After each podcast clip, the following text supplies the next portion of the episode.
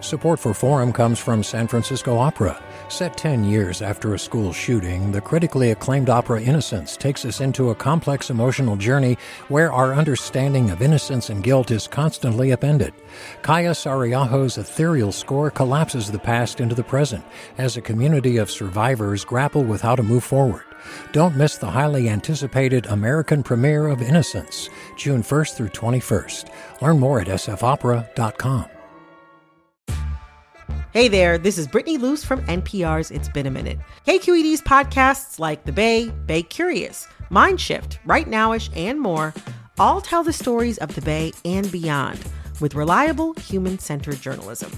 They aim to inspire, make you think, entertain, and expand your understanding of the place you call home. Here's how you can support podcasting at KQED. Showing your support is easy, and you can join Brittany in supporting KQED Podcast too at donate.kqed.org slash podcast. That's donate.kqed.org slash podcast. From KQED.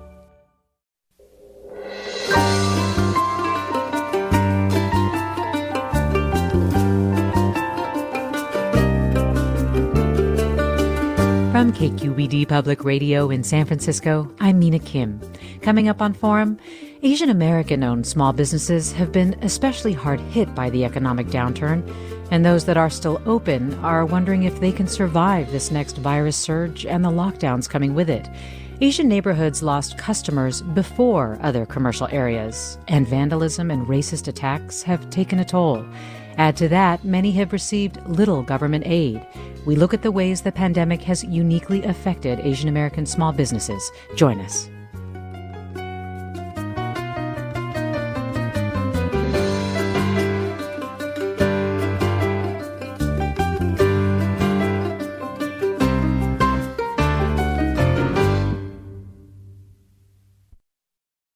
This is Forum. I'm Mina Kim. Asian American small business owners began seeing drops in revenue and foot traffic well before the March lockdowns, as early reports of a virus originating in China prompted people to shun U.S. Chinatowns, Koreatowns, and other Asian ethnic neighborhoods out of fear or just racism. It's one of many ways the pandemic has more sharply affected Asian American communities compared to other commercial areas. As the pandemic drags on and the virus surges again, a growing number of restaurants, nail salons, dry cleaners, and other businesses, many in California, are closing their doors. Others are barely hanging on. Joining me now is Brandon Jew, executive chef and owner of Mr. Jiu's in San Francisco's Chinatown and Mamahuhu in the Richmond District in San Francisco. Thanks so much for joining us, Brandon Jew. Thanks for having me. Can you describe what you were noticing in San Francisco's Chinatown in the weeks before the March lockdown? Yeah, there was. I mean, there was a significant, um, noticeable slowdown in in the neighborhood. Um, you know, that's a probably part of it has to do with uh, the tourism. Um, the hotels, um, you know, just above Chinatown, a lot of them were not uh, getting their normal tourism. And then downtown, a lot of the uh, the tech companies were telling their you know their their employees to stay home. Um, those are basically the two surrounding neighborhoods, um, and then everything else within Chinatown. Um, you know, a lot of the businesses there, um, you know, really rely on foot traffic and rely on tourism, and so um, those first couple of weeks were were were noticeable. Um, and I think the community kind of came together to try to um, really uh, encourage people that that you know this is this is not any more risk than going out to any other neighborhood. And um, you know, shortly thereafter, uh, you know, San Francisco was put on a shut, you know, a, a closure. So yeah, um, I, I, remember Speaker Pelosi tried to drum up some support for San Francisco's Chinatown as well. Yeah, yeah, we we really appreciated that because you know, um, I think we we just didn't know really what to do um, right. outside of you know saying that we needed help or that this is you know you know you don't have to worry. Um, I, I think you know this this neighborhood has um, yeah, had some uh, just different circumstances that has added on to the pressure of staying open as a business within Chinatown. Yes, and, and anybody who's been to San Francisco's Chinatown knows that it is normally a very bustling place. Storefronts are, are packed tightly together. And I mean, your restaurant is there. And given that fact, you know, there's not a lot of space for outdoor dining. How did you adapt when restaurants had to close their services? Well, it hasn't been a simple answer, um, and it hasn't been a consistent answer um, that I can give you. Um, you know, every every week or two, it seems like we're having to adjust. Um, you know, luckily, uh, my neighbors um, allowed me to build our outdoor dining into you know their uh, storefronts as well. So um, we have uh, our street, Waverly Place, kind of you know we have a we have a pretty good size outdoor seating. Um, but as of now, like you know what I'm trying to deal with is is the weather um, because we can't seat anyone inside now. Um, we're all having to kind of shift gears and and I think there's a decision to be made, uh, and I think you can see some of the operators in San Francisco deciding already to either close for the rest of the year and try to wait it out. Um, you know, the PPP is something that we just came out of, so we're um, you know two weeks out of our PPP. Your um, loan, you mean from the federal government? Right. Yeah, and you know we haven't been at a break even the entire time of having PPP. Wow. And um, so hanging on is is is becoming harder and harder. Um, you know, the weather, um, the the condition of of of just um, how how the health is right now. A lot of people are just not choosing to come out again. So it, it feels like the beginning of the pandemic in a way again. Um, all over again. Where, yeah, all over again. Yeah. And in many ways, though, do you feel like you've been luckier than others? I mean, you have been able to get your neighbors to help you uh, use the outdoor space in front of them. You were able to get a PPP loan, even with all the challenges yeah. you've had. Yeah, and I think when when you know when, when talking about some of the businesses within Chinatown, getting getting that information and the access to uh, the PPP, um, just knowing um, how to apply, um, you know, fulfilling an application correctly, and then receiving the loan. Um, that that was a juggling act in itself. Um, so I think you know, luckily we we have organizations like CCDC in Chinatown that that has really tried to um, just keep businesses in Chinatown aware of the options they have and and how to navigate um, but I, I do feel lucky. I feel lucky um, that I have a you know a good relationship with my landlord. Um, that that yeah, uh, my neighbors have supported the outdoor seating, um, but it, it, still might not be enough. And I, I, think that's that's the disheartening part. Is is you know we've been really trying to put a good effort into staying open, and most of that is a responsibility I feel for my my my employees and also kind of my position in Chinatown, just wanting to stay open for, um, uh, I don't know, just trying to to to um, care for. Uh, be, yeah, just trying to be a, like an inspiration to to other businesses trying to trying to persevere through this. Um, but I think it, you know, these next couple of weeks are going to be extremely challenging, and yes. um, we'll have a lot of decisions to be made. Yes. What are your concerns? Just last question to you, Brandon, about the potential cultural losses if many Chinatown businesses don't survive the pandemic. I know you've expressed concern about that. Yeah, I mean, Chinatown, um, you know, has has has persevered through a lot over its over its um, history, and um, even the the, the maybe you know, concern of gentrification over the last you know five to ten years within San Francisco, Chinatown has kept a lot of its uh, character, and um, I think uh, the concern is that that this Chinatown, San Francisco Chinatown, is is like to me like the, the example of of of Chinatowns across the world, and to lose the culture in such a, a like a landmark um, neighborhood um, would be would be a huge loss. And I think there's a lot of concern for that because of the empty storefronts and who is going to you know invest in in Chinatown for for the next um, next generation of operation, um, and also how we're going to keep. Um, I, I, think that the people of Chinatown supported um, because they you know that neighborhood um, has its own unique challenges as well. So, um, yeah, yeah. Well, Brandon Jew, thank you so much for sharing that, and, and best of luck to you. Thank you. Thanks. Brandon Jew, executive chef and owner of Mr. Jiu's in San Francisco's Chinatown and Mamahuhu in the Richmond district in San Francisco. Joining me now is Frances Nguyen, freelance journalist and author of the recent Vox article, The Invisible Struggle of the Asian American Small Business Owner, and Stella Yi, assistant professor in the Department of Population Health at NYU Grossman School of Medicine. Thanks so much for joining us, Stella Yi. Thank you. Hi. Thanks and, for having me. And thanks for being here, Frances Nguyen. Thank you so much for having me. Stella Yi, as you listen to Brandon Jew, it sounds like you've documented similar experiences in New York City's Chinatown.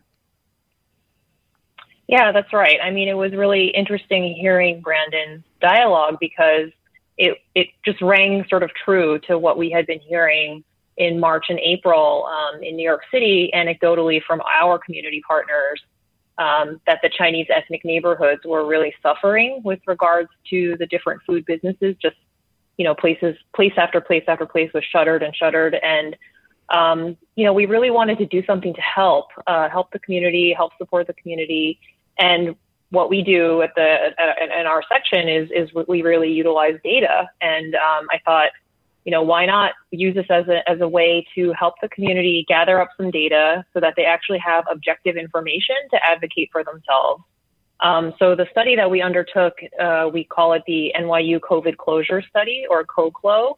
And our hypothesis was that two Chinatowns in New York City, the Chinatown in Manhattan and the Chinatown in Brooklyn, which is known as Sunset Park, were being disproportionately affected by COVID 19 with regards to closures of food retail stores, grocery, uh, which includes grocery stores, restaurants, and um, small produce vendors or small fruit, fresh fruits and vegetable vendors. Um, so essentially, what we did was we created a, a natural experiment study with comparison groups uh, where we could where we could assess that hypothesis. And um, unfortunately, what we found is was was that we did have support for our, our, our thinking in the sense that um, the closures of restaurants, grocery stores, and produce vendors was disproportionately higher in uh, both Chinatowns compared to both higher and lower resource neighborhoods within Manhattan and Brooklyn. So in Manhattan, we compared Chinatown, Manhattan to the Upper East Side, which is a higher resource neighborhood, and to East Harlem, which is a lower resource neighborhood. And similarly in Brooklyn, we compared Sunset Park to um, to Park Slope, which is a higher resource neighborhood, and to Brownsville, which is a lower resource neighborhood.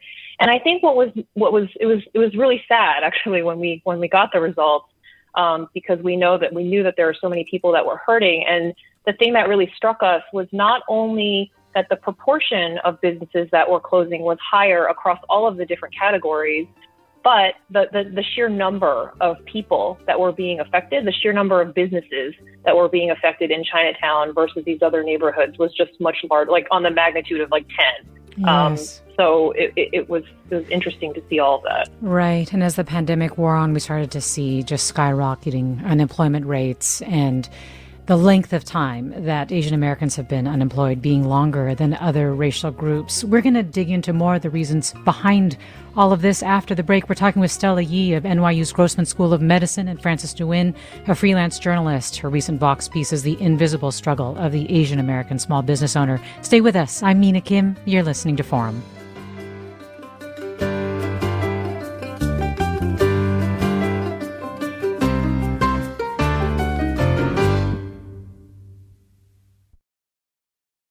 Support for Forum comes from San Francisco Opera. Set 10 years after a school shooting, the critically acclaimed opera Innocence takes us into a complex emotional journey where our understanding of innocence and guilt is constantly upended. Kaija Saariaho's ethereal score collapses the past into the present as a community of survivors grapple with how to move forward. Don't miss the highly anticipated American premiere of Innocence, June 1st through 21st. Learn more at sfopera.com. Welcome back to Forum. I'm Mina Kim.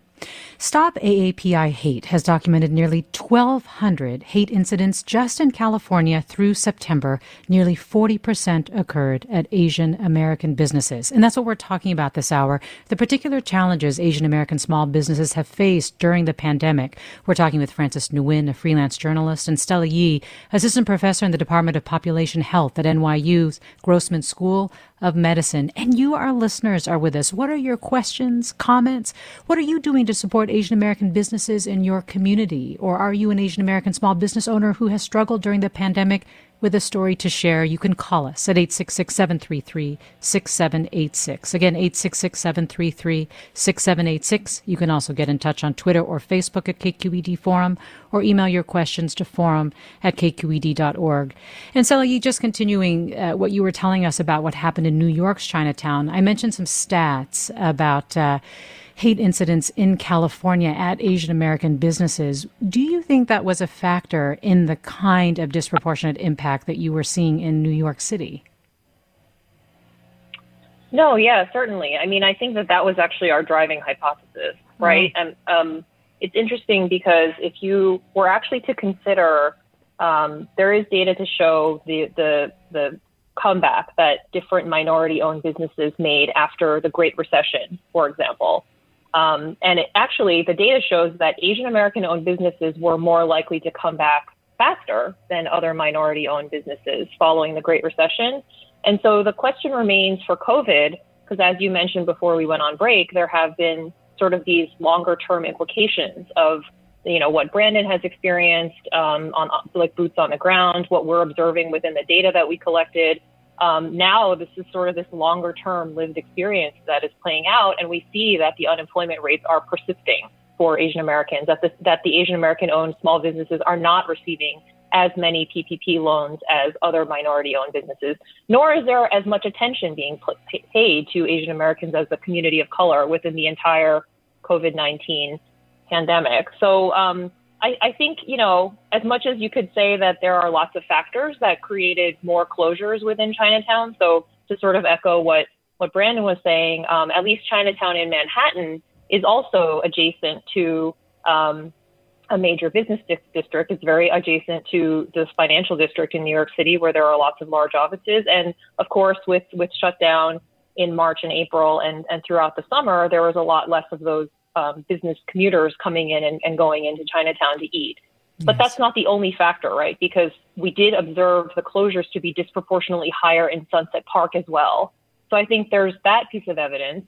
There's the piece of evidence that Asian Americans, you know, again, as I mentioned, they they kind of bounced back more quickly after the Great Recession, and then they're not in this situation. So you know, you don't necessarily have um, all of the like, you know, causal causal pieces you need to be able to like point your finger at xenophobia. But you're you, when you start to have this mounting evidence towards it, um, you can you can sort of feel like that. I hope that I hope that sort of answers your question. It, it I couldn't does. definitively say that, but it sure. certainly feels that way. No, and it's also a very hard thing to definitively pinpoint as well. But I think the evidence that you're talking right. about is quite persuasive. Frances Nguyen, you also besides. Uh, looking at the restaurant industry and also finding, of course, you know, similar things happening in Koreatown in Los Angeles and many prominent longtime Korean restaurants struggling to stay open or having to close their doors. You also took a look at the nail salon industry. And I was stunned by this stat in your piece that in California, approximately 80% of the state's 11,000 nail salons are owned and operated by Vietnamese Americans. Can you tell us about some of the challenges that nail salons have faced? Absolutely. Um, I think we can start off by, um, I guess, piggybacking on Stella's point about, um, I guess, correlative data. when we look at um, xenophobia and how it has affected um, larger Asian American businesses. Um, obviously, Vietnamese people are not Chinese, and yet, um, you know, that distinction does not exist um, at this time um, when we're looking at anti Asian sentiment um, related to this pandemic. So, for the nail salons, um, I spoke um, to a mutual aid group that is assisting nail salon owners predominantly in Orange County, California, where Little Saigon is the largest diasporic Vietnamese community outside of Vietnam. And they have experienced um, a loss of business um, around the same time that um, I'm seeing most Chinatown communities have. So that's you know at least a month um, before all of the stay-at-home orders were implemented, not just in California but across the country. So when we think of nail salons, you know we already instinctively think of who that nail salon uh, staff and owner is and you know more often than not they are vietnamese. And ethnically you know um, the association is um, you know in terms of um, i guess uh, if we're looking at discrimination you know the the connections between vietnamese east asian you know chinese like it all it all just you know groups together so yes. Yeah. Unfortunately, I, I hate going back to, um, you know, speaking about the monolith, but it certainly is the case here in terms of um, discrimination and the impact it has on um, on Asian American industries, and the nail salon industry is not exempt. So, it sound, yeah, and it sounds like Frances Nguyen that in Orange County in particular, there was a larger proportion of people who were anti-mask. For example, did Vietnamese mm-hmm. nail salon owners experience any challenges related to that. Absolutely. I mean, um, workers are already wearing masks, um, and this was outside of the pandemic. Um, but um, when the state allowed nail salon um, nail salon businesses to reopen, um, we did experience a few instances of, you know, I guess anti-mask outrage, and um, you know several have been reported to have been taking place within these businesses. Um, but for the most part, um, that um, you know industry workers were aware of that and they didn't want to provoke an attack themselves like already knowing that they are loosely associated with um, with the virus um, they didn't want to um, you know, uh, cause a scene, so to speak, by um, enforcing these mask rules. So a lot of them just, you know, let people um, walk in without masks and still serve them.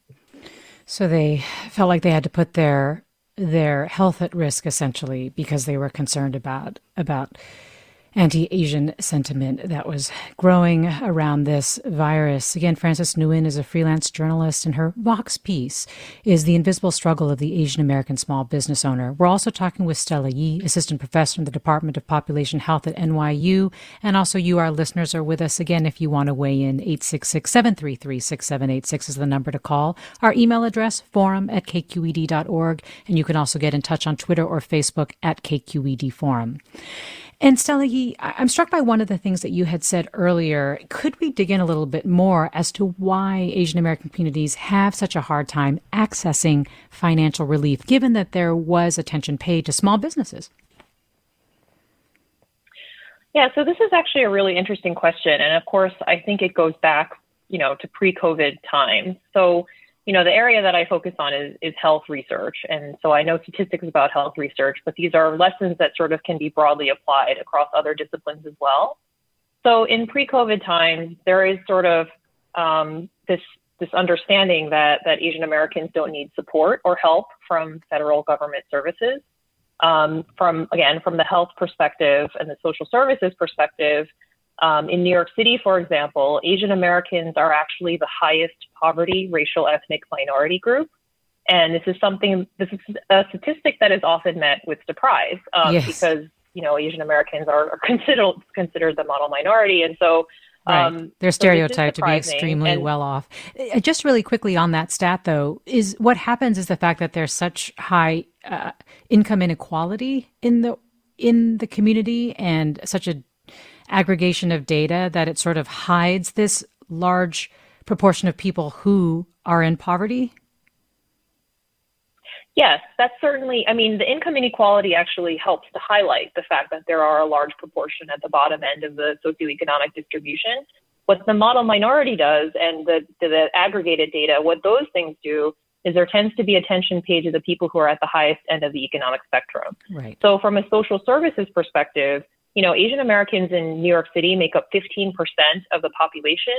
And yet, in an analysis that was done by the Asian American Federation of New York a few years ago, they found that about 2% of dollars that are given by um, government and, and citywide organizations to social service organizations serving Asian American communities is it's about 2%. So you would expect those proportions, the 15% and the 2%, to actually be proportionate to each other, but they're not. Um, so, you know, pre COVID, there was already an ignorance about um, Asian American health disparities, about Asian American disparities.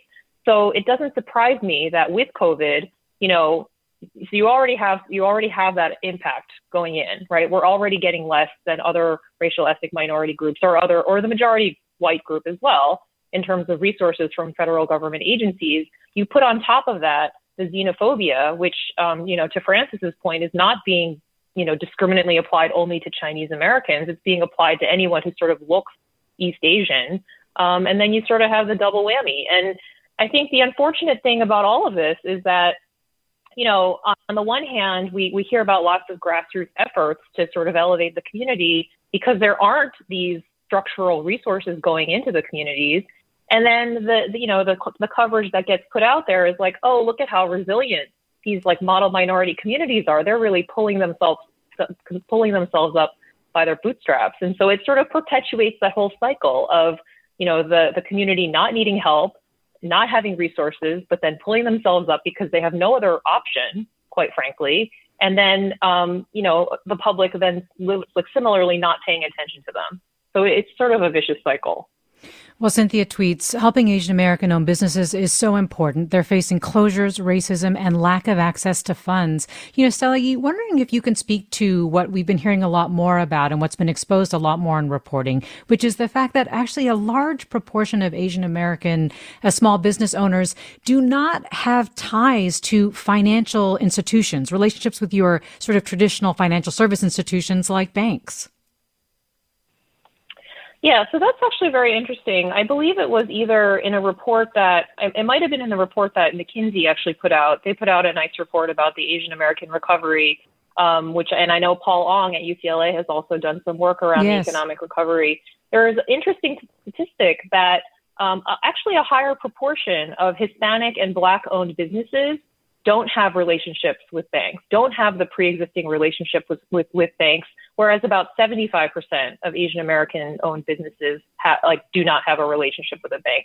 So in actuality, a higher proportion of Asian American businesses could be benefiting from the PPP compared to other minority owned businesses, um, which is just kind of striking.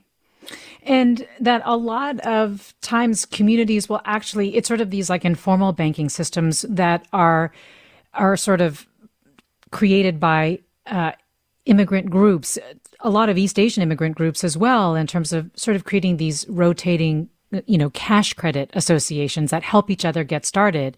And that part of the support system that can be so vital when immigrants are trying to start a business can also completely diminish and go away extremely rapidly when everyone is experiencing a downturn sort of concurrently.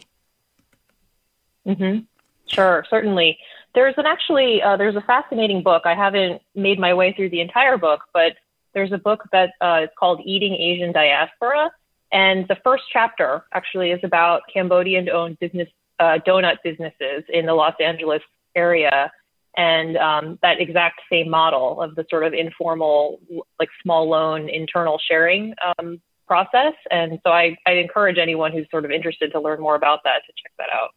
Well, let me go to caller Henry in Grass Valley. Hi, Henry. Join us. Oh, hello. I just uh, noticed after 30, 40 minutes of the show, nobody's mentioned Donald Trump's racist rant about the China flu and the Asian flu. I think that you got your guests are being a little bit too respectful of the, of the 800 uh, pound gorilla in the White House. Uh, Henry, thanks. That's certainly something, Frances Nguyen, that people are very aware of and don't and have pointed to as part of the reason.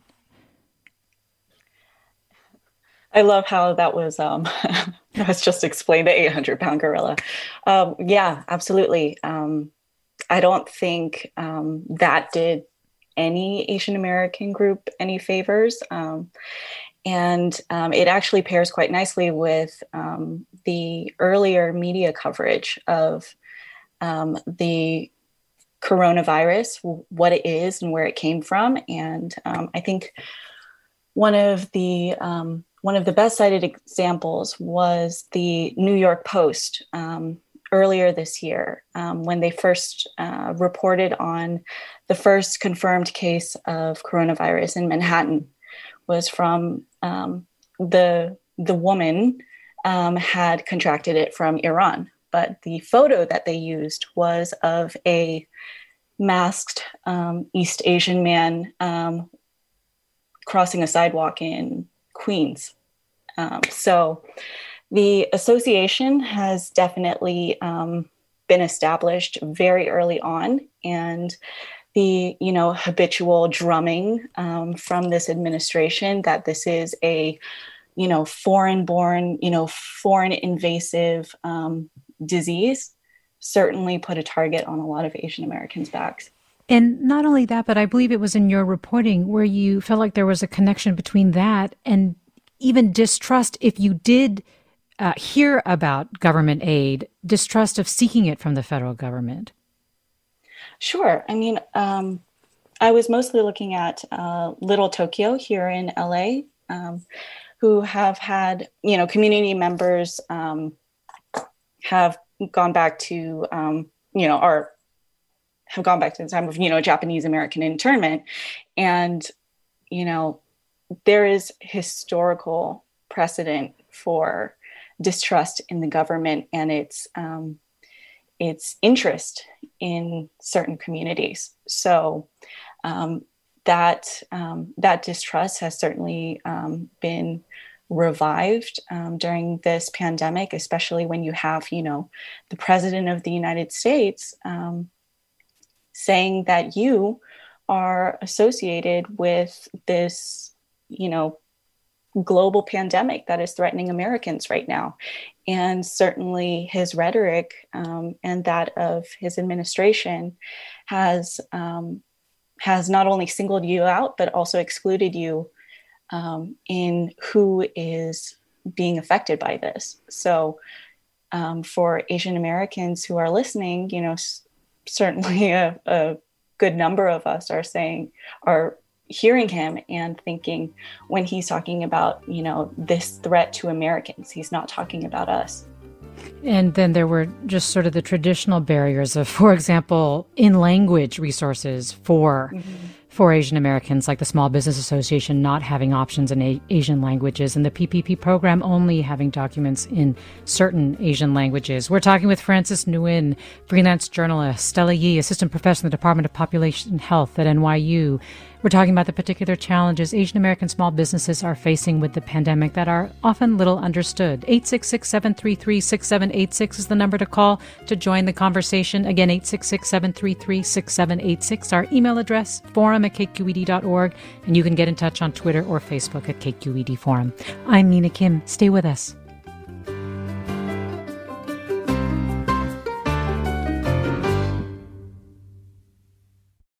We've all got those parts of our house where the internet just won't go. Well, if you had wall to wall Wi Fi from Xfinity, you could worry less about dead spots. Because with wall to wall Wi Fi from Xfinity, you get fast speeds, reliable connection in every room, and power for all of your devices, even when everyone's online. That's wall to wall Wi Fi only with Xfinity. Restrictions apply, not available in all areas, actual speeds vary. This is Forum. I'm Mina Kim. We're talking about the challenges Asian American small businesses have faced during the pandemic. And joining me now is Finny Fung, owner of Greenfish Seafood Market in Oakland. Thanks so much for joining us, Finny Fung. Hi, yes, thank you. So tell, yeah, so tell us a little bit about your fish market. Yes, uh, so this is a seafood market. Uh, we have a lot of tanks. We have a few dozens of tanks to keep a live seafood live so from uh, California Dungeness crab all the way to Boston uh, lobster, Maine lobster, uh, from wild fish to farm uh, fish to fresh and frozen. Uh, we have fresh cut meat and produce. And this is uh, second generation. I'm second generation doing this. Um, I learned all this from my parents, and uh, it was a business that um, was sold from my parents to my husband. And we've been, me and my husband, been doing this for 11 years. I understand also that a lot of your clientele were restaurants, uh, entities that hosted events like like weddings that you sold fish really to restaurants all over the Bay Area. So how has the pandemic affected you? Oh yeah, we pretty much lost all the restaurant customers. We have restaurants from Burlingame, Burlingame all the way to Pleasanton, and a lot of the seafood restaurants there are uh, not only they sell seafood, they they buy a live fish a lobster crab, and they put in their tank at the restaurant and sell live.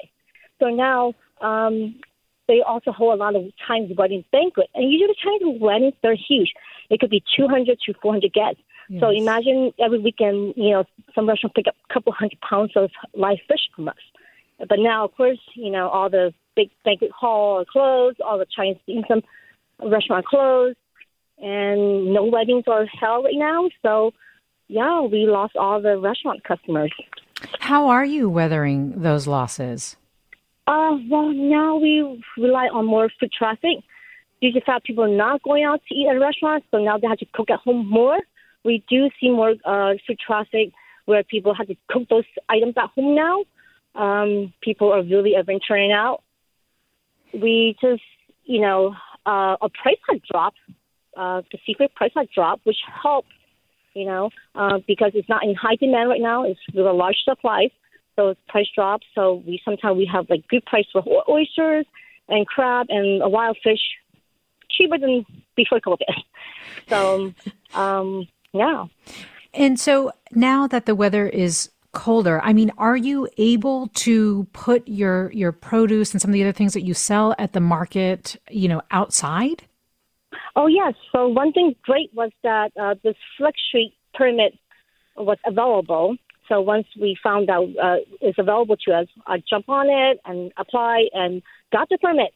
So right, right now we have more outdoor space. We use the uh, meter sp- uh, parking space to uh, extend another 25 feet of spacing to put our merchandise, which is great because it feels more of a like a farmer's market because mm. I'm selling produce. We always have storefront to sell or item outdoor, but now we have extended space on the parklet.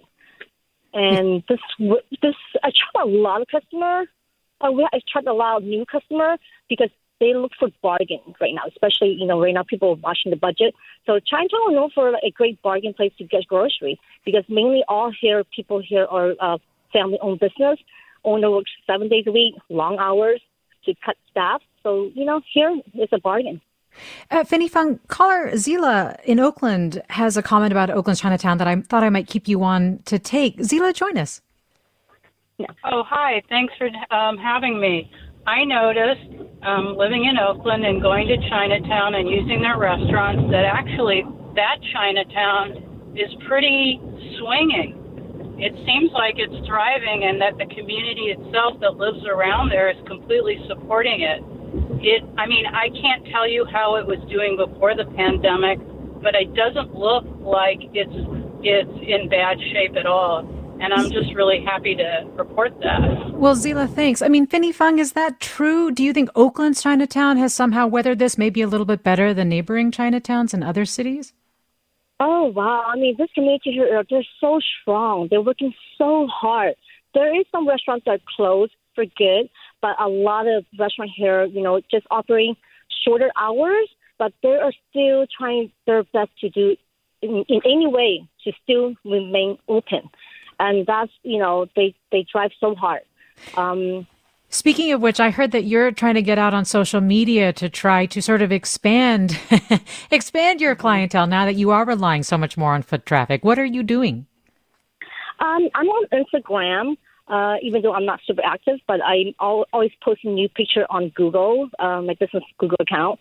So uh, because you know me and my husband we speak English, we realized that we helped out a lot of American customers that comes in. Uh, our, our, customer here is not just Chinese or Asian, but we have a lot of mixed groups. We have uh, American come in here and look for crab and lobster, when, especially when it comes to the other American um, holidays. And you know, let's say Labor Day, those they will go for oysters, and Christmas they look for crab. So we are able to communicate with them and help them. So they keep coming back to us. They keep looking for me and they look for my husband Eric. so yeah, we just want to expand our um, communication with everyone. And I heard you got some help from an organization called Good Good Eats, an Oakland mm-hmm. project that has worked with Save Our Chinatowns. Did they help you out and, and has it been beneficial, you think? Yeah, I mean, they've been pushing me to get more onto Instagram, showing uh, some cooking shows. Uh, haven't really, uh, I did a little bit of short, very short videos of, about educate people more about uh, wild fish and how to cook it. Um, yes, they they pretty much understand that what we need help in Chinatown is, uh, you know, especially some restaurants that hey get into the app to, so people can order online. You know, and then another thing is, is that Chinatown here is still pretty old school. Uh, but there is some second generation here that are getting into the app right away. I'm not using any app to sell my grocery, uh, but because my type of uh, seafood and produce is really people really want to see with their own eyes and pick with their own hands. Yes. So yeah, they well, they've been good. Good, it's been around to help us. Well, Finny Fung, really good to talk with you. Thanks so much. No problem. Finny Fung, owner of Greenfish Seafood Market in Oakland. And we're talking also with Frances Nguyen, freelance journalist, author of the Vox article, The Invisible Struggle of the Asian American Small Business Owner, and Stella Yi, assistant professor in the Department of Population Health at NYU Grossman School of Medicine. And you, our listeners, are with us 866-733-6786 for your calls. Our email address, forum at kqed.org, or post your comments on Twitter or Facebook at KQED Forum. Mary Lee writes, This makes me so sad. I'm a 75 year old asthmatic stuck in my house and I'm dying to get back to my Vietnamese owned nail salon, but it's just too dangerous and will be for the foreseeable future. Thankfully, we've been able to get takeout from Asian restaurants. How can we help keep these businesses alive? Stella Yi, do you have any thoughts for Mary Lee? Um, so, Mary Lee, I don't know where you're located, but I will say that there in New York City, there, and I think there are in San Francisco as well. Um, there are a lot of different grassroots efforts to to help contribute to these to these um, to these neighborhoods and to these businesses. Uh, there is one in particular. They they're called Welcome to Chinatown, and they started out actually as just sort of a um, a, a way to to get the to get the word out to support a specific subset of the Chinatown businesses. And I believe that they were actually helping, sort of like a world central kitchen model, where they were actually working with restaurants to help uh, produce meals for essential workers. And now they've pivoted, and I know they have a GoFundMe page, and they may have something more sophisticated at this point, but they've pivoted to actually using their GoFundMe funds to provide small loans to, to, to some of the business owners. So I think um, you know, Welcome to Chinatown is a great example. There's a couple other um, there's a couple other efforts. There's one called Heart of Dinner, which is being run by a restaurateur and her partner. Um, again, they were actually feeding um, homebound seniors. Uh, particularly, you know, the xenophobia, it, it, it, it, operates on a number of different levels, right? We've been talking about from a structural perspective, we've been talking about um, from the restaurant perspective or from the neighborhood perspective, but but really, you know, the xenophobia is, is, is affecting older adults on a day-to-day basis as well. You know, from our community partners, as not just not just folks that are serving the Asian American community, but but folks who are just sort of working generally within Brooklyn, for example. they're telling us that it's the Chinese older adults, it's the Asian older adults that are really, really scared of going out of their homes. So, um, you know, they're, they're, this, this Heart of Dinner organization is, is fabulous because they were doing um, home home delivered meals with um, handwritten notes in, in simplified Chinese. Um, and so they also had a GoFundMe. There was another, there was a bakery owner who, who set up shop. He literally just set it up shop and started handing out free food um, to older adults, older adult residents within Chinatown. His name is Patrick Mock. Um, and he has, he also has a GoFundMe page. And then, yeah. um, lastly, there was, yeah, there's a, there's a number of different grassroots efforts. Um, there really are. sort of help support. And I did mention Good Good Eats, uh, Frances Nguyen, up here in the Bay Area, but I'm also wondering if there are other organizations or ways that people can help in Southern California that you came across quickly. Yeah, absolutely. I mean, firstly, I do want to say that um, continuing to patron these businesses is certainly a way to help. Um, another being, as uh, to Stella's point, um, supporting um, community care funds. There are plenty um, for um, nail salons, especially those in Southern California. There's the California Healthy Nail Salon Collaborative, which has been um, running a community care fund to provide grants um, for manicurists across the state. Um, there's the, I know that the Oakland Chinatown Chamber of Commerce also has a recovery and resiliency fund. Um, and the Little, Little Tokyo um, Community Council also has one for small businesses in its community. So wherever you're based, um, just just look to these community councils and these mutual aid organizations. They will surely have um, have some program running um, to support these businesses and keep them running. Well, Michael tweets, fearing the March shutdown, I went to my Vietnamese stylist the Sunday before the shutdown. The only thing I could think to do when she reopened months later was to pay her double my usual amount. Stella Yi, even though in even in addition to some of these direct supports, what more broadly speaking, are also the things that need to happen to really help assist and understand the situation that Asian Americans are experiencing. I mean, I feel like one of the things that you've touched on is really just, you know, trying to uh, question this whole stereotype that Asian Americans are well off. Um, yeah, I mean, I think that's actually part of the first step in terms of understanding the conversation is understanding the fact that there is, as you mentioned earlier, this huge income inequality gap. Um, there are a high proportion of Asian Americans that are at that lower end of the lower end of the distribution.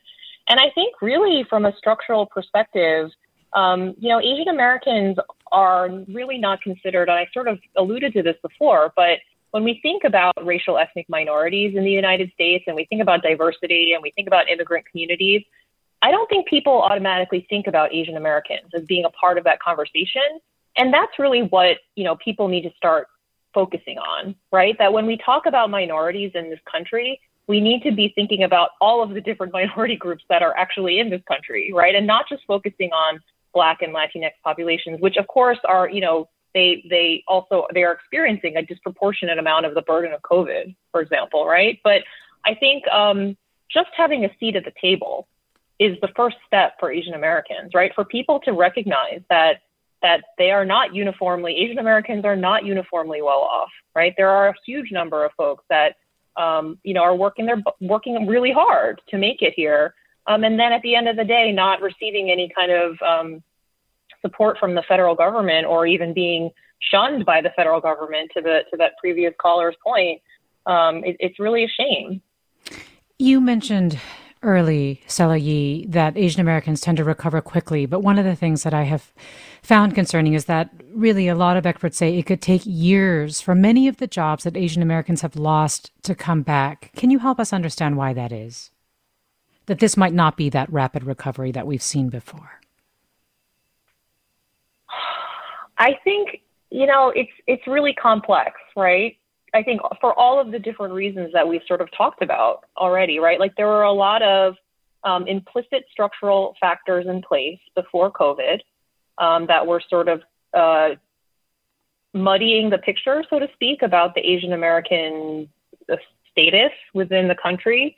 Um, so that's number one. And then I think number two is with COVID, we have a president who is who is openly anti-China, who is openly pointing fingers at China, even during the presidential debates. you know, eight months later, um, in terms of the COVID crisis. And so that's leading to the rising xenophobia and anti-Asian sentiment um, across the country. And so, and then I think all of those sort of other structural disadvantages that have been that have been raised on this call, right? It's the um, the lack of PPP loan information brochures in different languages. Um, there's the lack of, there's a, a, a, chilling effect of even reaching out for federal assistance because they're afraid that it's going to affect their immigration status or their their status as becoming citizens within this country. Um, so it's really complicated. It's it's all of those different things happening at the same time, and I think um, I, I I can't say that I necessarily have an answer, but I really feel like at least a very first step is for us to shine a spotlight on these on these issues so that people start paying attention. Stella Yi, assistant professor in the Department of Population Health at NYU. Thanks so much for joining us. Thank Fra- you. Frances Nguyen, freelance journalist. Thanks for joining us as well. Thank you so much. And please check out Frances's Vox piece, The Invisible Struggle of the Asian American Small Business Owner. And thanks to Blanca Torres for producing this segment. Now it's time to head into the weekend with another installment from our series, The Music Getting You Through 2020. This song was sent to us by listener Sasha. Lately, I've been returning again and again to the album Like the River Loves the Sea by Joan Shelley. It has those warm acoustic textures and gorgeous mournful vocals that can make you ache like only the best folk and country music can. The lyrics of her song Teal, in particular, echoed my frustrations early on in the pandemic and again when our skies recently filled with ash. To tear apart summer's stuffy and stale rooms for fresh air and wind and waves. To tear apart summer's stuffy and stale rooms. To tear summer stuffy and stale rooms. For fresh air and wind and waves. For fresh air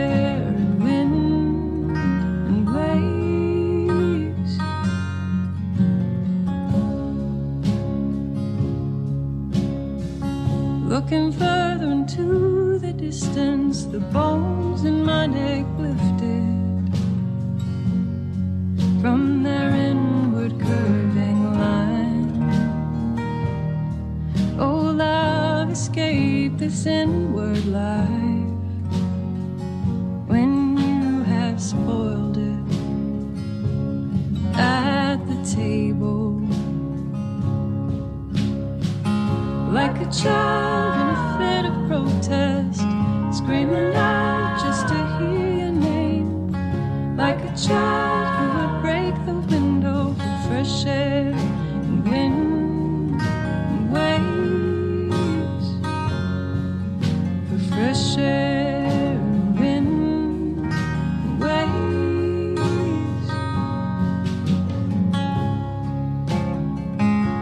That was Teal by Joan Shelley. Thanks to listener Sasha for sharing it with us.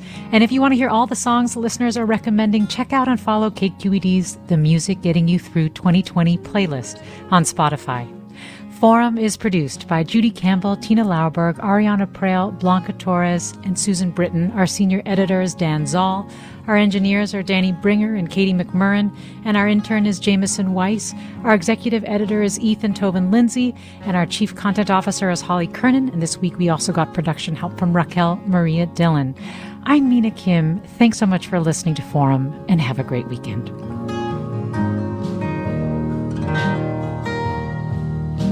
creating